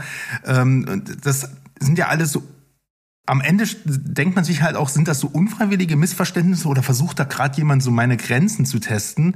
Und besonders heikel erscheint das ja auch vor allem hier in dem Szenario durch die Kinder. Denn nichts gilt ja als übergriffiger als Methoden anderer Eltern irgendwie zu kommentieren. Nehme ich jedenfalls so wahr. Und gleichzeitig ist es aber auch nicht, es gibt aber auch nichts Fataleres, als da wegzuschauen, wenn Kindern Unrecht angetan wird. Und das ist halt so dieser Kniff. Deswegen ist das halt hier auch so wichtig, dass es halt eben eine Familie mit Kindern ist. Äh, und, und, wenn, wenn, wenn Patrick und Karin da so rumknutschen im Lokal, ist das eine Respektlosigkeit? Muss man das so deuten? Oder verhalten die sich halt einfach einfach unbefangen und, ne, und, und ist, sind die halt einfach so, hast das eine andere Mentalität, ne, fahren dann halt betrunken nach Hause, meinen die das böse oder sind das einfach so andere Länder, andere Sitten? Und genau das, finde ich, macht halt Speak No Evil so toll. So, ab wann wird anders gefährlich? Ab wie viel hält man aus und wann ist der Punkt erreicht, dass man selbst etwas sagen sollte? Also ich finde, du bist jetzt direkt an dem richtigen Punkt, also dort im Lokal. Bis zu dem Zeitpunkt dachte ich auch so bei vielen Dingen, wie würde ich reagieren? Was würde man äh, wirklich machen? Würde man irgendwas sagen? Lässt man es einfach ergehen? Äh, gibt man Kontra? Wie auch immer. Ähm, es ist, so wie du es erklärt hast, klingt das alles relativ gut verdaubar und das ist es auf eine gewisse Art und Weise inhaltlich, also das, was passiert, aber ich finde halt, die Inszenierung des Films macht es einen schon, schon echt nicht leicht, ja, durch diese ständig schwelende Streichermusik im Hintergrund, die alles viel dramatischer erscheinen lässt, als es eigentlich ist. Das ist ja schon am Anfang so. Also wenn man die Musik austauschen würde gegen so Happy Tropical oder Mediterranean Vibes, dann wäre es halt einfach, einfach ein Familienfilm gewesen. Ne? Aber die stehen halt einfach dort auf einer Fähre und es ist halt übelst die bedeutungsschwangere Musik, die alles total düster äh, erscheinen lässt, obwohl gar nichts Schlimmes passiert. Und dadurch wird halt der Ton von Anfang an gesetzt. Und deshalb sind diese ganzen Sachen, die für sich genommen eigentlich gar nicht so krass sind, liegen einem schon extrem schwer im Magen. Und ich muss sagen, es waren 97 Minuten, wo der Stein im Bauch immer größer wurde. Es war von Anfang an unangenehm und es wurde unerträglich und immer schlimmer. Ja. Beim Musikeinsatz muss Berg bestimmt auch an Infinity Pool denken, oder? Ja, zum einen das und zum zweiten möchte ich dazu einfach sagen, genau das ist mein Ding. Ich liebe das total. Also diese, diese Ästhetik, genau wie bei Infinity Pool, du siehst Bilder, die aus einem Werbevideo für eine, für eine Urlaubsagentur sein könnten und hast dazu diese unglaublich verstörenden Klänge und, und das ist eigentlich total geil und auch die Shots dazu wunderschön. Also als der als der erste Shot ist, als die in Holland ankommen, da siehst du so eine so eine leicht vernebelte Baumallee. Oh, da dachte ich mir, Alter, was für ein geiler Shot. Mhm. Also generell Kameraarbeit echt gut gemacht, auch auf diesem Schiff, diese was Steven gerade angesprochen hat, äh, auf dieser Fähre, diese Symmetrie und sowas total geil gemacht. Also rein visuell total toll und äh, ich möchte auch anknüpfen genau an den Punkt, das ist ja das, was dieser Film will. Zum einen, was Sandro gesagt hat, äh, dieses Spielen mit diesen gesellschaftlichen Normen wie, wie wie geht man mit diesen Unterschieden in der Wahrnehmung um? Und zum anderen eben dann äh, auch der Punkt, genau für den Zuschauer, wann ist denn der Punkt, wo du als Zuschauer sagst, ich würde jetzt das Weite suchen? Ist ja im Grunde das, was ich auch bei, bei Midsommar schon mal angesprochen habe. Ähm, das ist eben genau das. Wann ist, kannst du das nachvollziehen, warum die Figuren dort bleiben, obwohl von Anfang an irgendwas nicht stimmt? Oder wann ist der Punkt, wo du sagst, okay, das geht jetzt hier über äh, die Sitten von anderen Ländern oder von anderen Kulturen weit hinaus. Ich, ich, ich muss hier das Weite suchen. Hm, Und vor allem, wie weit sind diese ganzen Faktoren, die wir aufzählen, einfach auch nur Entschuldigung für unser eigenes ausbleibendes Handeln? Darum geht's ja so ein bisschen. Ähm, aber ich glaube, wenn wir das noch ein bisschen vertiefen wollen, kommen wir unweigerlich ins Spoiler-Territorium. Habt ihr da noch irgendwas spoilerfrei zu, zum Film an sich zu sagen? Also ich finde es ja schon mal großartig, dass ich mit euch beiden über den Soundtrack eines Films rede. Also ich glaube, das hatten wir noch nie. Nee, das ist selten. aber habt, habt ihr da noch irgendwas, was ihr so spoilerfrei mit reinbringen wollt erstmal? Äh, nee, ich, ich geier, geiere jetzt auch schon so ein bisschen auf den Spoiler-Part, weil da halt noch mal einiges, äh, ich glaube, dazu kommt, was jetzt halt einfach wichtig ist, um den Film einzuordnen. Also auf jeden Fall, was ich als spoilerfreies Fazit vielleicht an der Stelle jetzt schon mal sagen kann. Ich fand die Machart des Films gut und es ist von Anfang an mit diesen unangenehmen Klängen und diesen Kleinigkeiten, die sich unbehaglich für die Figuren anfühlen, aber auch für dich als Zuschauer ist es ein unglaublich toll gemachter Film. Er ist durch die Schauspieler, die man nicht so kennt, halt auch sehr unverbraucht und fühlt sich halt irgendwie in, in der richtigen Art und Weise fremd an. Darüber hinaus ist es ein dänischer Film. Also Wir wissen, äh, weirden Scheiß können die Skandinavier auch ganz gut und auch spannenden und krimimäßigen Scheiß. Das, das läuft da ziemlich cool. Und äh, deswegen fühlt sich's auch irgendwie anders an. Und das mag ich sehr, sehr gerne.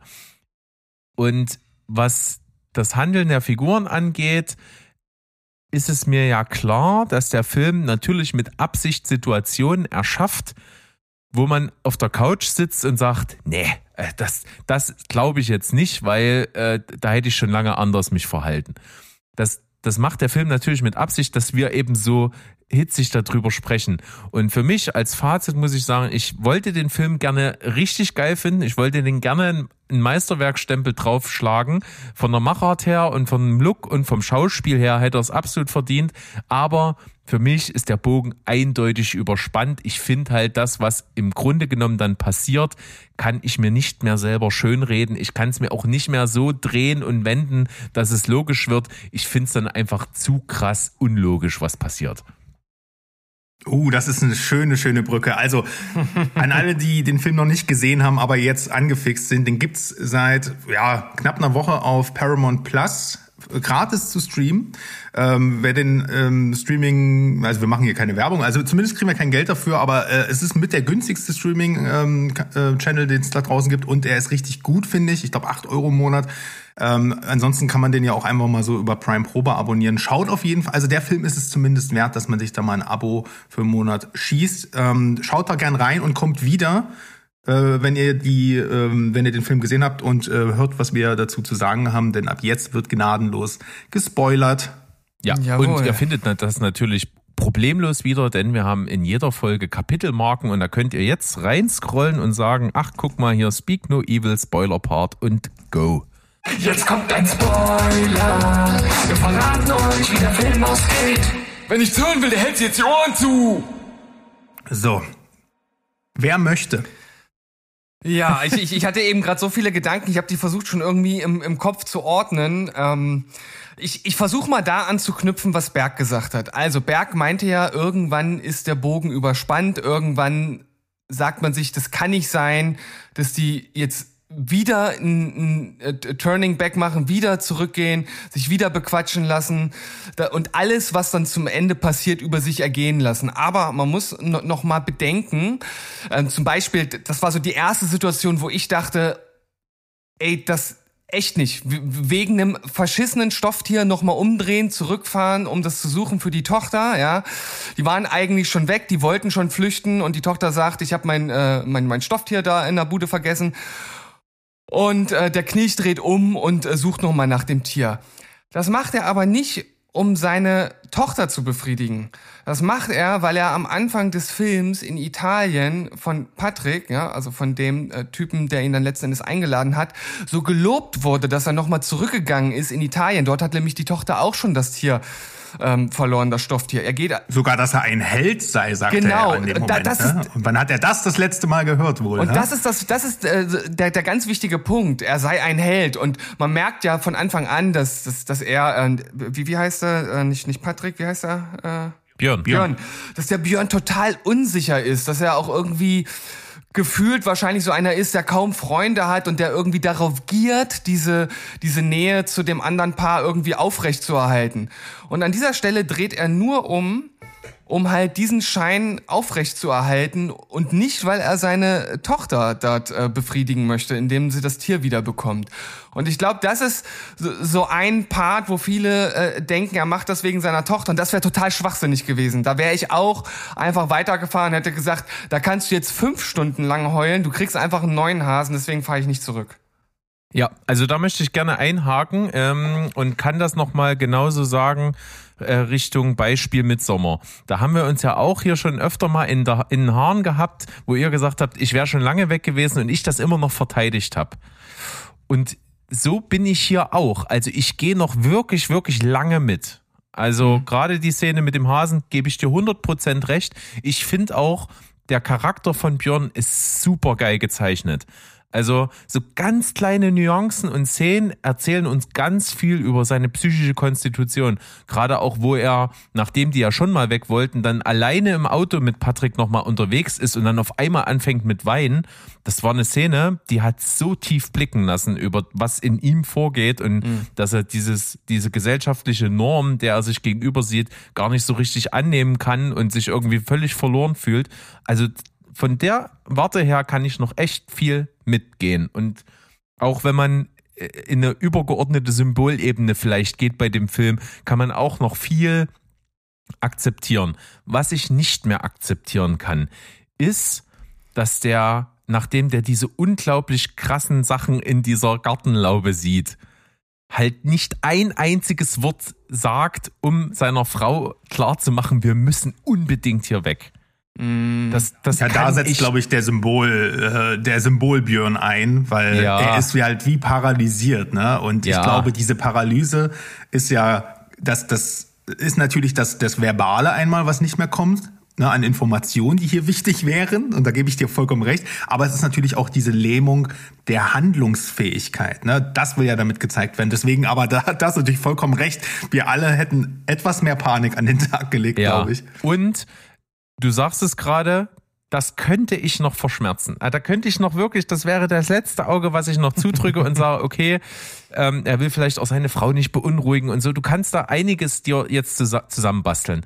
Aber und dass er dann auch bei dieser Flucht in Anführungsstrichen total versagt und wie so ein kopfloses Huhn durch die Gegend fährt und das Auto irgendwo in den Graben setzt und paranoid ist bei jeden Lichtern, die hinter ihm auftauchen, gehe ich alles mit dass er seine Frau dann aber dort irgendwo im Auto lässt und immer noch kein Wort sagt, wie wichtig es ist, dass sie jetzt fliehen müssen, äh, das wird dann langsam wirklich komisch.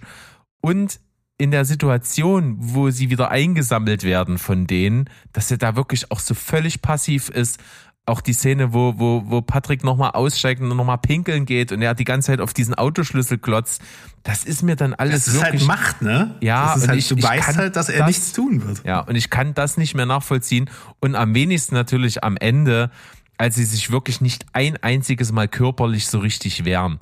Das, das kannst du auch symbolisch, kann ich das nicht mehr wegdrücken im Kopf, weil wenn es um das nackte Überleben geht und, und sei es nicht nur dein eigenes, sondern auch um das Wohlergehen deiner, deines eigenen Kindes, da ist niemand mehr, egal wie geschockt oder nicht geschockt, so passiv. Da, da, da geht der Überlebensinstinkt bei jedem Menschen an, der äh, relativ normal ist. Und das, das zähle ich ja als normal. Das funktioniert vielleicht bei Menschen mit irgendwelchen psychischen Einschränkungen nicht, die, was weiß ich, Asperger oder äh, irgendeine andere geistige Behinderung haben. Da, da gehe ich mit. Aber bei ihm, der ein relativ normaler Typ ist, da kann ich das nicht mehr äh, verschmerzen. Das, das ist mir zu unglaubwürdig. Aber du bleibst hier ja immer noch auf einer auf einer sachlichen, normalen Story-Ebene. Und ich glaube, an diesem Punkt äh, sind wir halt aus dieser äh, reinen ähm, Gesellschaftskritik, die der Film ja bis dahin irgendwie wiedergespiegelt hat, da sind wir da raus und wir sind wirklich in dem Bereich, wo symbolisiert werden soll, dass er all das zulässt. Und das kulminiert ja auch in dieser Szene, wo sie dann voreinander stehen und Björn Patrick fragt, warum machst du das? Und er halt einen Satz sagt, der mich wie ein Sledgehammer wirklich aus den Socken gehauen hat, weil du mich lässt. Wo ich, das ist wirklich, das, das war so eine brillante Szene, die hat mich so mhm. getroffen, weil das praktisch der Höhepunkt ist, worauf der Film die ganze Zeit zusteuert. Und zwar ganz gezielt meiner Meinung nach. Und all das, was dort am Ende gezeigt wird, wo man auch denkt, ja, warum, warum lassen sie das denn über sich ergehen? Und dann auch zum Schluss, nachdem dann, äh, wird ja die Zunge vom, vom Kind rausgeschnitten, das, da wird nichts gemacht, hast du ja gerade erwähnt. Dann stehen sie zum Schluss dort, müssen sich nackt ausziehen, werden gesteinigt auch dort überhaupt gar kein äh, Wille, sich dem entgegenzusetzen, weil sie es zulassen. Das ist der einzige Grund. Ich glaube, wenn man das wirklich als reine Story sieht, ist das völlig völlig schwachsinnig, dass sie sich, dass sie das so über sich ergehen lassen. Und da weiß ich auch nicht, ob das in Wirklichkeit ähm, selbst bei so einem schwachen Charakter wie wie Björn, ob das so wäre. Aber ich glaube, in dem, ähm, wo dieser Film hinführen wollte und was er aussagen möchte, finde ich das absolut äh, schlüssig und es ist halt einfach ein, ein Ding, was mich verfolgt hat. Also das, ich finde das so krass zum Schluss. Ja, was ihr beschreibt, ist genau die Diskrepanz, äh, weshalb man halt den Film äh, mögen kann und, und äh, eben nicht der, wenn Speak No Evil eine offensichtliche Schwäche hat, also wenn ich das so beschreiben würde, für mich ist es keine, dann, dass er halt ein sehr, sehr realistisches Szenario die ganze Zeit zeichnet was aber nicht mehr dann aufgeht, wenn es halt in das Symbolische übergeht. Ne? Mhm. Also wenn er, der Film hat eine Grundaussage, die verstehen wir alle, das ist auch nicht relativ schwer zu deuten, die hat Steven ja jetzt auch gerade nochmal mit diesem Zitat von Patrick eigentlich auf den Punkt gebracht. Aber er, er fühlt sich erst im letzten Drittel halt sehr bedeutungsschwanger an und davor ist es halt alles noch relativ naja, nachvollziehbar in einer gewissen Art und Weise. Aber ich glaube, das ist halt genau der Punkt. Ähm, der Film ist ja ein Kommentar auch zu uns ähm, ne, also der Film will uns ja auch entlarven. Das ist so dieser Vergleich, wer mir da eingefallen ist bei so Quizshows oder irgendwelchen, weiß ich nicht, Sportveranstaltungen, wenn wir dann zu Hause vom Fernseher faul auf dem Sofa sitzen und sagen, ach so easy, jetzt sag das einfach und dann in der Situation handelst du aber ganz anders, weil ganz andere, weil du, weil du ganz andere Angst oder eine ganz andere Scham auch empfindest, wenn du versagen könntest. Mhm. Das ist jetzt natürlich ein ganz schlechtes Beispiel für die Situation, aber ich denke, ihr wisst, was ich meine. Und deswegen will der Film natürlich auch gar kein realistisches Szenario abbilden, sondern will und will halt was kommentieren. Björn ist zu höflich, um Patrick zu stoppen. Darum geht's ja am Ende. Er hat vollkommen die Fähigkeit verloren, in seinem eigenen Interesse zu handeln. Und das zeigt ja der Film von Anfang an, wenn man mal zurückblickt. Ne? Er sagt ja auch selber, er kocht für irgendwelche Leute, für Freunde, ähm, die, die er gar nicht mag und lädt sie zum Essen ein. Ja, er hat Angst vor, vor, vor Konflikten, auch das wird deutlich. Er gibt Patrick sozusagen die, die Kontrolle. Und in der Szene, die du gerade richtig dumm findest, Berg, wo er, wo Patrick dann nochmal selbstverliebt aussteigt, nochmal pissen geht und der Schlüssel bleibt stecken und wir sehen dann halt Björn wieder draufschaut, da siehst du halt einfach, er hat nicht, er hat trotz dieser Situation Angst, Macht zu ergreifen, Angst vor Risiken, weil die Risiken kämen dann. Und wir haben, und das ist so ein bisschen das, was der Film halt uns zeigen will. Wir haben halt die Fähigkeit verloren oder uns sagen will, nicht zeigen in der Situation, aber generell die Grundaussage, dass wir die Fähigkeit verloren haben, über unser äh, für unser Recht zu kämpfen und für unsere Bedürfnisse einzustehen. Und trotz dieser provokanten Horrorszenen bestätigt das Ende, finde ich, das so dieses konservative Weltbild auch, so Björn scheitert, weil er in entscheidenden Momenten nicht genug von seinen äh, ja, weiß ich nicht, so nicht der traditionelle Held sein kann, wie er eigentlich gern möchte, obwohl er sich ja so aufgeklärt und so, so hip und modern gibt. Ne, seine Höflichkeit, die er, die, die, diese Maske der Höflichkeit beweist ja, dass er von Natur aus halt, wie Steven gerade schon gesagt hat, schwach ist, während die ganzen kulturellen Unterschiede des, der, von, von Patrick und, und, und seiner Frau nur so ein Akt sind, um, naja, irgendwie so eine, diese Familie der Oberschicht zu, zu schikanieren. Und schließlich sterben dann die beiden und so kann man kann man ja sagen bei der Steinigung halt für das Verbrechen einfach zu nett zu sein und das finde ich ist so markerschütternd das ist halt, ja, wie Steven gerade schon gesagt hat, das verfolgt mich auch, weil, weil sich das alles so nahbar anfühlt und wir halt alle in irgendeiner Form diese Situation schon sehr oft durchdacht und erlebt haben.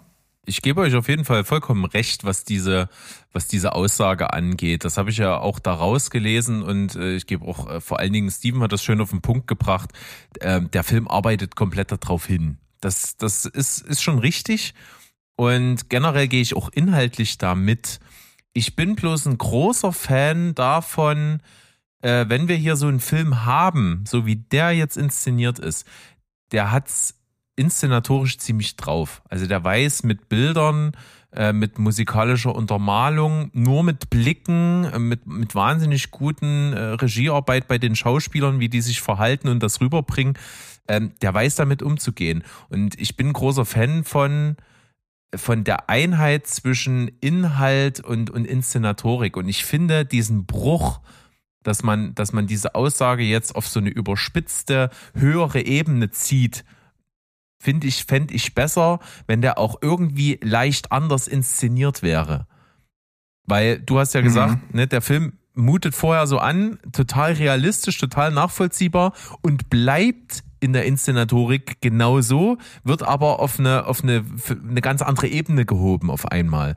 Und das hätte ich mir gewünscht, dass das vielleicht in der Inszenierung irgendwie mit umgesetzt wird. Dass es irgendwie da auch so einen Bruch gibt, wo, wo, wo, wo man dann sagt, ah ja, okay, jetzt, jetzt sind wir hier in ganz anderen Sphären und jetzt geht's wirklich nur darum, diese Aussage so richtig überdeutlich rüberzubringen. Und, und das, das mag ich lieber persönlich. Ähm, ich glaube, so eine ähnliche Kritik hatte ich bei, bei After Sun. Ne? Der Film haut dir eben nicht die, den, den, den Clou an dem Ganzen so ins Gesicht, sondern das musst du dir so selber erarbeiten beim Schauen des Films und musst dir das dann selber denken und wenn du einmal nicht aufgepasst hast, hast du es, hast es verpasst. Ja, und, und Hier ist ja umgedreht. Hier ist es ja eher eine Plausibilitätsfrage. Es wird dir ja die ganze Zeit ins Gesicht gem- gehämmert eigentlich. Ne? Ja, richtig. Und deswegen äh, hätte ich mir vielleicht gewünscht, dass es an der Stelle, wo es so völlig abstrus wird, vielleicht auch irgendwas abgefahrenes, inszenatorisches noch passiert irgendwie. Ich fand das Ende schon ein bisschen abgefahren, aber auch vielleicht auf eine andere Art und Weise. Ähm, aber ich finde auch so die Kleinigkeiten in dem Film, das Ende ist natürlich sehr polarisierend und das ist so make it or break it so, ne? Also, aber auch so, habt ihr euch auch mal Gedanken, ähm, also der Film ist ja vor allem auch so eine Art Warnung gegen Höflichkeit und also Pazifismus kann man ja fast sagen, obwohl das vielleicht ein bisschen zu weit gesponnen ist, aber äh, in dem Sinne, wo, wo, ähm, wo der ähm, wo die politische Cor äh, Correctness auch mit reinkommt. Also, ne, die, da kommt ja dann dieser, dieser ähm, dunkelhäutige Fremde sozusagen, der die Kinder beaufsichtigt und, äh, äh, und Björn und wie hieß er? Ähm, Luise. Björn und Luise hat, hat, also Luise hat vor allem, siehst du ja voll, sie hat halt vollkommen Angst, ne, äh, die Kinder dort zu lassen. Aber, oh, sie wollen auf keinen Fall natürlich jetzt irgendwie rassistisch erscheinen, indem sie sagen, jetzt hier der dunkelhäutige äh, ähm, ähm, ähm, Kinderaufpasser, äh, dem überlassen wir aber unsere Kinder nicht so. Und das ist aber am Ende, ist es genau der Typ, der dann äh, Agnes da rauszieht und äh, entführt und dass der ein Komplize ist. So, das ist, ich finde, das, das ist auch so markerschütternd, so hör auf deine Instinkte und, und ähm, hör auf dein Bauchgefühl, gerade wenn es um die Sicherheit von deiner Familie geht. Und das ist, äh, das, das tut ja dann nochmal doppelt weh, ne? Ja, au- auf, auf jeden Fall. Und äh, ich finde, was dazu halt auch noch ganz gut passt, ist, ist folgende Frage, die mir durch den Kopf ging und die ich für mich beantworten konnte und ich äh, bin gespannt, was ihr dazu sagt. Also eigentlich ist ja die, äh, die, die Familie rund um Patrick äh, dazu da, die anderen auszutesten, um zu gucken, was passiert. Und wenn sie merken, die sind schwach, müssen sie halt dran glauben. Und ich bin der festen Überzeugung, wenn die einfach weitergefahren wären, dann hätte Patrick gesagt, oh, die haben es geschafft, die haben den Test bestanden, die, die fahren den jetzt nicht hinterher, um die dann halt äh, zu meucheln. Ne, weil äh, dann würde ja das, äh, das, das Ende äh, ad absurdum geführt werden. Und ich finde, das ist halt so, so, so, so pervers, ne? weil eigentlich sind es ja wirkliche Meuchelmörder, so wie sie es am Ende dann halt machen, halt aus einem ganz bestimmten Grund. Und wenn die andere Familie einfach nur etwas heroischer, ich, auch wenn es pathetisch klingt, an der einen oder anderen Stelle äh, Mutiger. mutiger, ja, genau, äh, w- geantwortet hätte, dann wäre wahrscheinlich überhaupt gar nichts passiert. Und dann hätte Patrick gesagt, Mensch, hat nicht geklappt, ey, die sind ja, sind ja doch ganz mutig und dann hätten sie halt die nächsten ausgesucht, um die wieder zu testen. Ja, na, einfach auch dieses klärende Gespräch dann in der Küche, wenn die wirklich aufeinandertreffen und ne, dann gezwungen sind, sich darüber zu unterhalten, wo dann plötzlich ähm, auch nochmal in Frage gestellt wird, wer ist denn hier eigentlich gerade dran schuld? Liegt es vielleicht ein- einfach an einer Kommunikationsbarriere, die wir hier aufgebaut haben? Und dann wird das Ganze ja, auch wir als Zuschauer denken ja kurzzeitig, also ich glaube, das soll der Film zumindest erzeugen, ja gut, vielleicht ist es ja doch gar nicht so schlimm, ja, und, und, und dieses, dieses, diese, dieser Turning Point dann einfach, man versteht irgendwie, dass sie sich wieder drauf einlassen. Weil es ist ja auch viel leichter, einen Konflikt aus dem Weg zu gehen, als ihn dann halt wirklich durchzuziehen oder halt wirklich sich vielleicht am Ende noch ein schlechtes Gewissen zu haben. Das wollen wir ja, weiß Gott, alle nicht. Und das ist auch nochmal so richtig fies, so richtig fieser Metakommentar, finde ich, weil ganz im Ernst, wir alle scheuen ja so eine Situation, genau diesen Konflikt, dann, dann lieber vorher heimlich gehen und ähm, wenn es dann zum Gespräch, zum klärenden Gespräch kommt, muss man vielleicht dann auch seine eigenen Fehler einsehen, ne? Das ist, Zumal die auch noch welche gemacht haben, als die da Sex haben und ähm, Agnes, äh, ähm, nee, doch Agnes dann im, im, im, vom, im, im Bett landet quasi von Patrick, was ja auch eine absolut verständliche Reaktion dann ist, dass die ja noch abhauen wollen. Aber in dem Moment werden, werden die ja auch von, ähm, vom, vom, von dem Film als schuldig dargestellt. Er sieht das ja, dass sie statt dem statt der, ihrer weinenden Tochter zu helfen, die um Hilfe ruft, äh, quasi lieber ähm, sich um sich selbst kümmern oder ihren eigenen Gelüsten nachgehen. Und das finde ich halt auch nochmal so, ne? das, da kommen halt die Schuldgefühle in den beiden hoch. Ja, ja. Und du äh, hast ja eben noch mal von diesem äh, klärenden Gespräch äh, gesprochen und ich finde, das war der ultimative Test, weil dort hast du ja gesagt, man hatte das Gefühl, jetzt versuchen sie das wirklich zu klären, sie zeigen irgendwie noch mal so eine menschliche Seite und sind da gar nicht so aggressiv, wie sie vorher schon mal waren, ne? Vor allem Patrick. Und das war dann Ja, und das wäre in vielen Filmen wahrscheinlich passiert, aber es, es passiert halt gar nicht so. Ne? Das finde ich halt so genau, clever. Genau, und da, das ist eigentlich äh, der Test, um zu gucken, ob sie jetzt wirklich nicht, äh, nicht mal sagen, okay, die Grenzüberschreitungen waren zu groß, jetzt, jetzt gehen wir und wir lassen uns jetzt nicht mehr einsäuseln. Aber dafür ist halt äh, vor allem äh, Björn halt zu schwach. Und deswegen kommt ja dann unweigerlich dieses äh, sehr brutale Ende. Ja. Also wir können auf jeden Fall an der Stelle zusammenfassen, der Film fordert den Zuschauer extrem heraus, sich zu, Ja. zu hinterfragen in jeder, in jeder Szene, in jeder Kleinigkeit und äh, man, man ist gezwungen, sich immer wieder zu reflektieren und das macht der Film schon ziemlich großartig. Ähm, kurz mal zum Hintergrund, der Regisseur, was ich nämlich noch ganz cool fand, der äh, Christian Taftrup, der das Drehbuch auch geschrieben hat, der hat die Idee für den Film gehabt aus eigener Erfahrung, er hat wirklich im Urlaub ein holländisches Pärchen kennengelernt, die ihn eingeladen haben. Und er hat angefangen darüber nachzudenken, ob das jetzt komisch ist oder, oder total nett oder ob man es machen sollte oder nicht. Und hat sich irgendwie letzten Endes dann doch dazu entschieden, dass er es nicht macht, obwohl die, wo er überzeugt ist, dass die sehr, sehr nett gewesen sind und hat sich eben in seinen Horrorszenarien im Kopf alles Mögliche ausgemalt und das waren so die Grundideen für diesen Film. Und ursprünglich war auch das Ende noch mal viel krasser geplant, denn dann sollte am Ende rauskommen, dass diese ganze Dorfgemeinde, ähm, dass jede Familie so ist wie wie wie Patrick und und seine Frau und dass dann eben mehrere Opfer in diesen Steinbruch zusammengetragen werden und dann eben eine Massensteinigung äh, stattfindet. Das haben sie aufgrund von äh, ja, zu viele Statisten, Drehgenehmigungen, terminliche Sachen und so weiter nicht hinbekommen und fanden dieses intimere Ende dann doch am Ende auch besser. ist auch die bessere Wahl, glaube ich, weil dadurch ähm, bleibt das halt ähm, ne, bleibt das halt dann irgendwie dann doch so. Die Intimität ist ja genau das Verletzliche. Sobald in einer Gruppe sagst du ja auch, ähm, äh, von einer Gruppe kannst du dich auch leichter distanzieren als jetzt von einem Pärchen, was eigentlich die ganze Zeit nett zu dir ist. So, ne? Das macht ja irgendwie diesen, die, die, ähm, ja, die Distanz auch nochmal geringer und das finde ich eigentlich ganz gut so.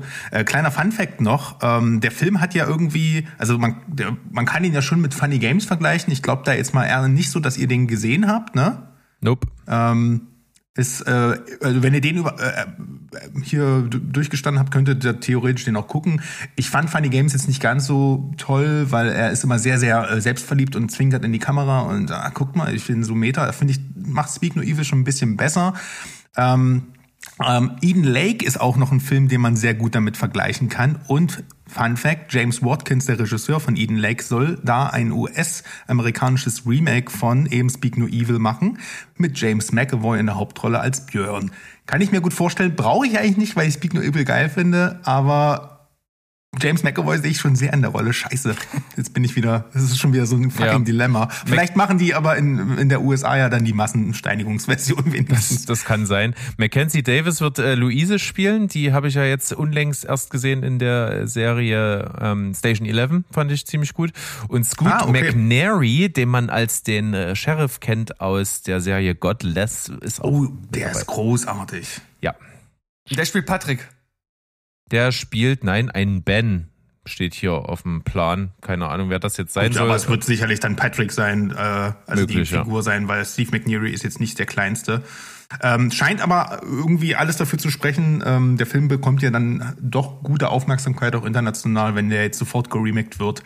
Ähm, dass, das, dass da hier schon so ein kleiner Kultfilm geboren wurde. Ja.